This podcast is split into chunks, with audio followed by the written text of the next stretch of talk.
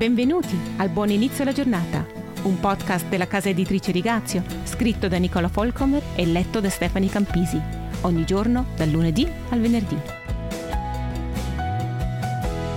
Conosci la sensazione di essere una specie di progetto per un'altra persona in una relazione o un'amicizia? Hai mai avuto l'impressione che qualcuno non sia veramente interessato a te personalmente, ma che stia passando del tempo con te per uno scopo molto specifico? Lo trovo piuttosto sgradevole. Nessuno vuole essere invitato da qualche parte solo per pietà, per esempio.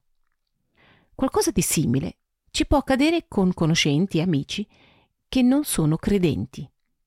Vediamo solo che non sono ancora convertiti e a volte dimentichiamo che qui stiamo parlando di persone e non dei nostri oggetti di conversione. Vorrei riuscire a vedere un equilibrio tra il grande desiderio che abbiamo che i nostri amici conoscano Gesù e il nostro comportamento quando questo non avviene così rapidamente come speravamo.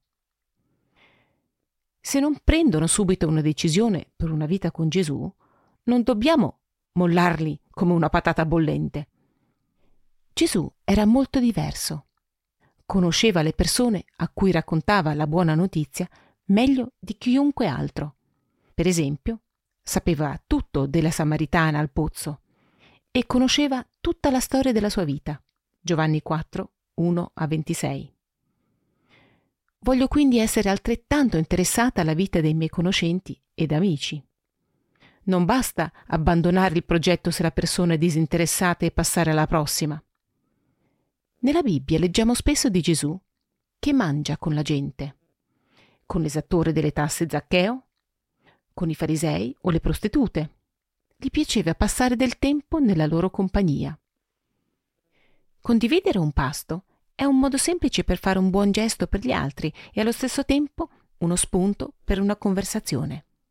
Il nostro desiderio e la nostra preghiera dovrebbero sempre essere che i nostri amici scelgano Gesù. Questa è anche la ragione per cui siamo ancora qui sulla terra, condividere il messaggio migliore. Amiamo le persone che Dio ha messo nella nostra vita anche per il loro bene, perché Dio le ha create e le ha amate per primo. Buona giornata e a domani!